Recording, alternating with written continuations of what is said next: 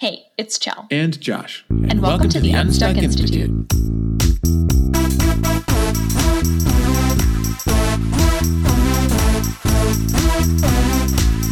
Stuck in a day job you hate? Not sure how to start and grow your own business? The Unstuck Institute podcast is all about helping you take your next step on the road to working for yourself.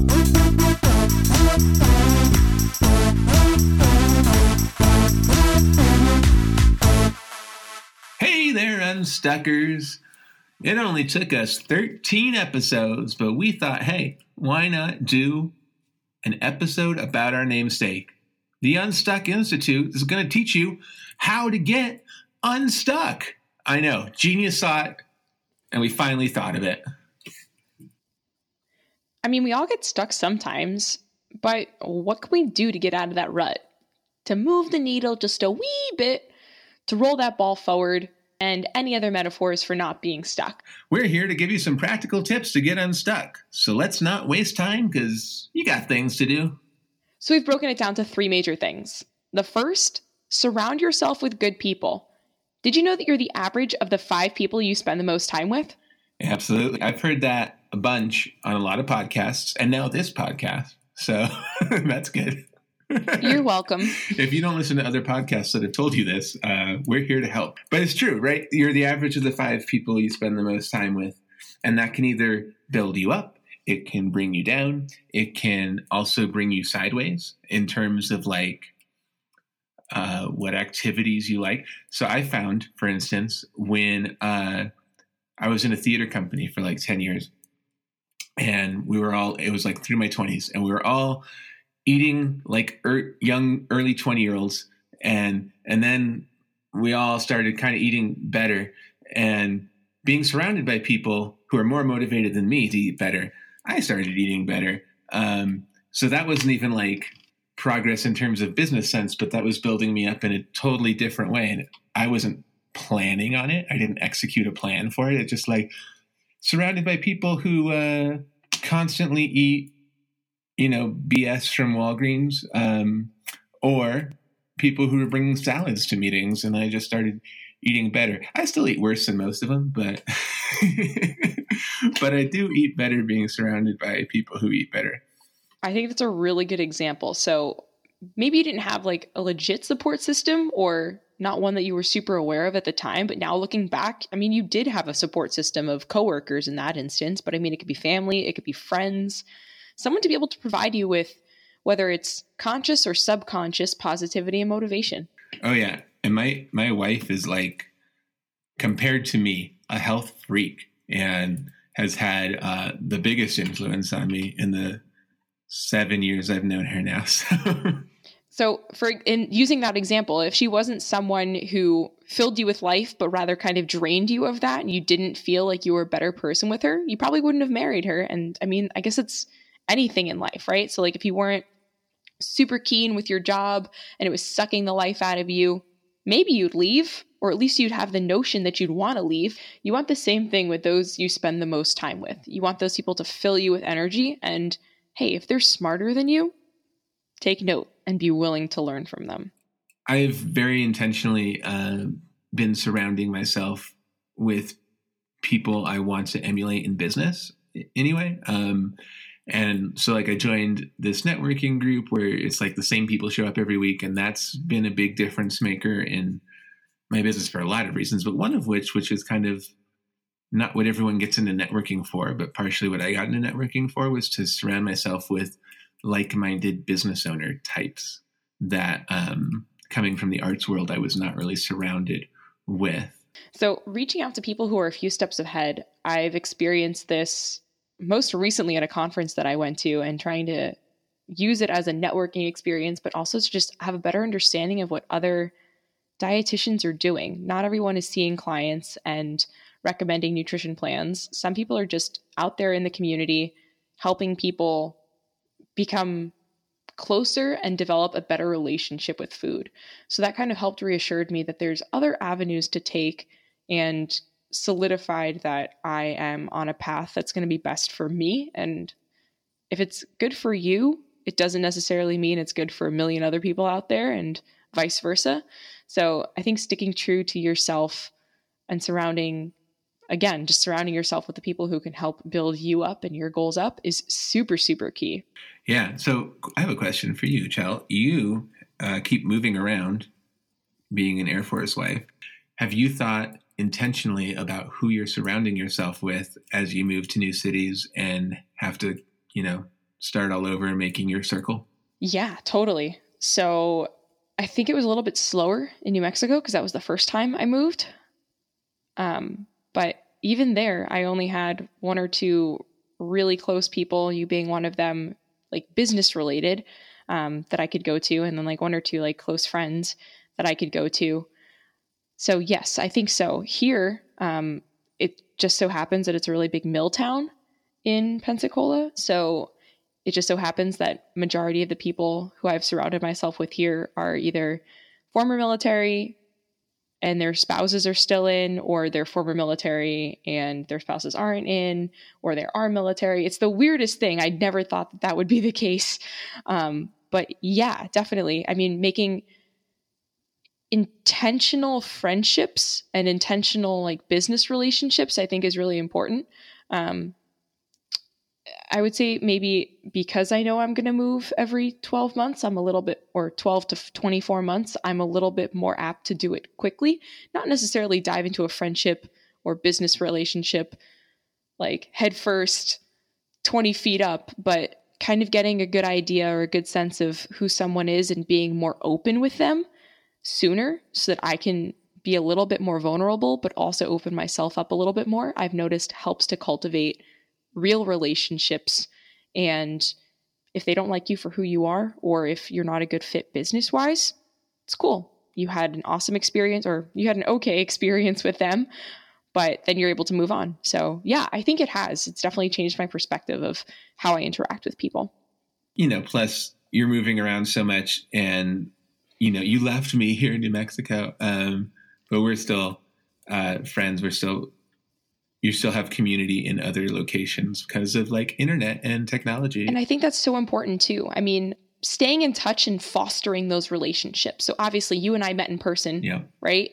But if you have people that you're meeting via Instagram or via online forums or something along those lines, make a real relationship with them. Like take the time to email them if you can find their email address off of a social platform maybe make a time to just have a 20 minute call, actually get to know that person. And if in the future you're in the same location at the same time based off of your businesses or just real life, make an effort to actually meet with them in person. So just because they are a virtual friend or mentor doesn't mean that you shouldn't truly foster that relationship. And I think that's super key.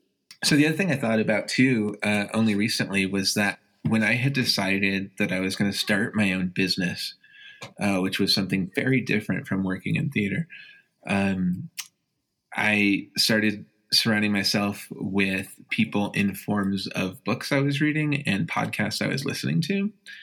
And especially, I get both for very different reasons, but like podcasts, because you're kind of a fly on the wall to a conversation in a lot of formats of podcasts it kind of feels like in a lot of ways I surrounded myself with people that were smarter than me, even though I don't have a necessarily like a relationship with them. They don't know who I am. Um, I'm still being inundated with these thoughts and these ideas constantly. Uh, what I call windshield university, because that's where I listen to my podcast is while driving around town, going from office to home to office, fixing computers. I listen to podcasts. So I've thought like, you know, if I have to think about the five people I spend the most time with, like if I put podcasts into one category as, as a one person is a podcast, like that's definitely one person I spend the most time with. that's wild. So when you were first starting, and probably even now, that's one action step that you're taking every day, right? Yeah. So like Patrick said in our interview with him in episode six, he he starts every day with positive affirmations and I feel like you know that slowly over time changes your brain uh, in a similar way that just like listening to a podcast makes you more apt to go that direction. So right about the time I started my business was uh, also the time I started listening to podcasts, and I very intentionally found tech news podcasts because I was like, if I'm going to be an IT guy, I'm going to want to listen to these things and know about these things. And then that kind of just led to other business podcasts, and I was like, well, if I'm going to be a business owner, I'm going to want to know about business. And so I very intentionally surrounded my podcast listening self with these people who are smarter than me, uh, and that that's very much influenced who I am and very much influenced even the idea to start the Unstuck Institute because now I'm full of like all these ideas and stuff from living it for five years now. I think it's super important. So recently I went to a conference and my goal was to network.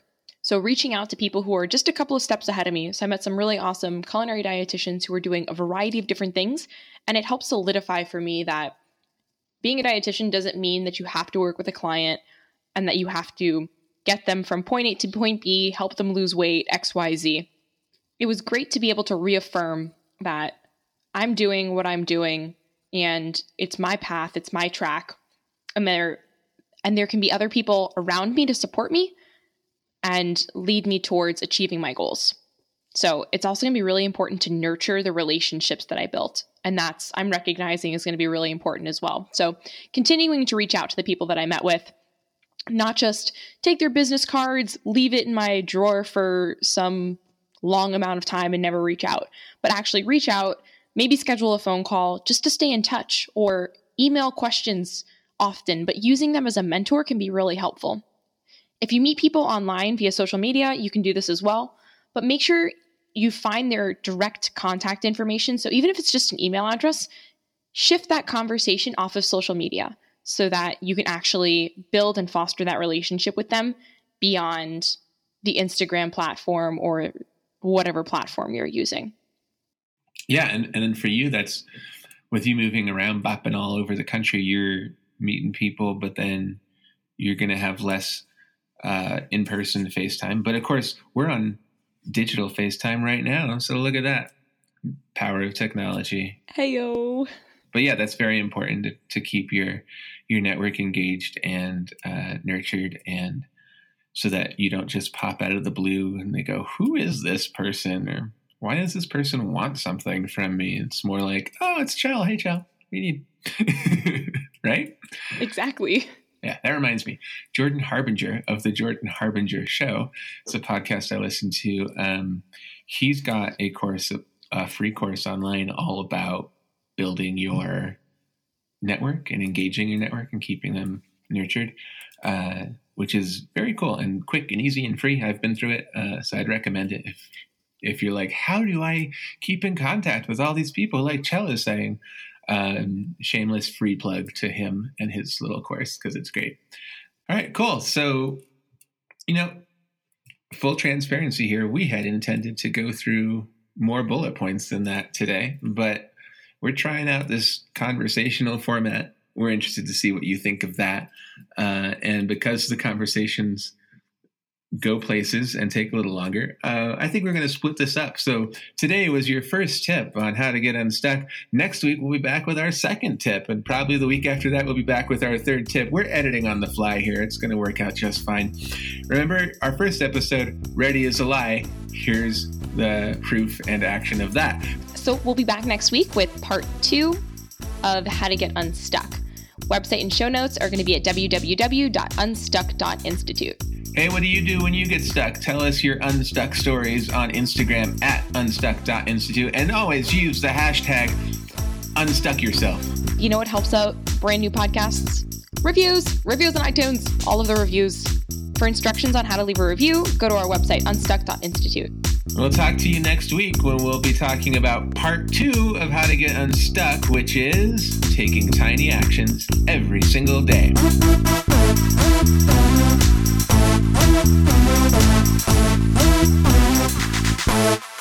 The first step in getting somewhere is to decide that you're not going to stay where you are. JP Morgan.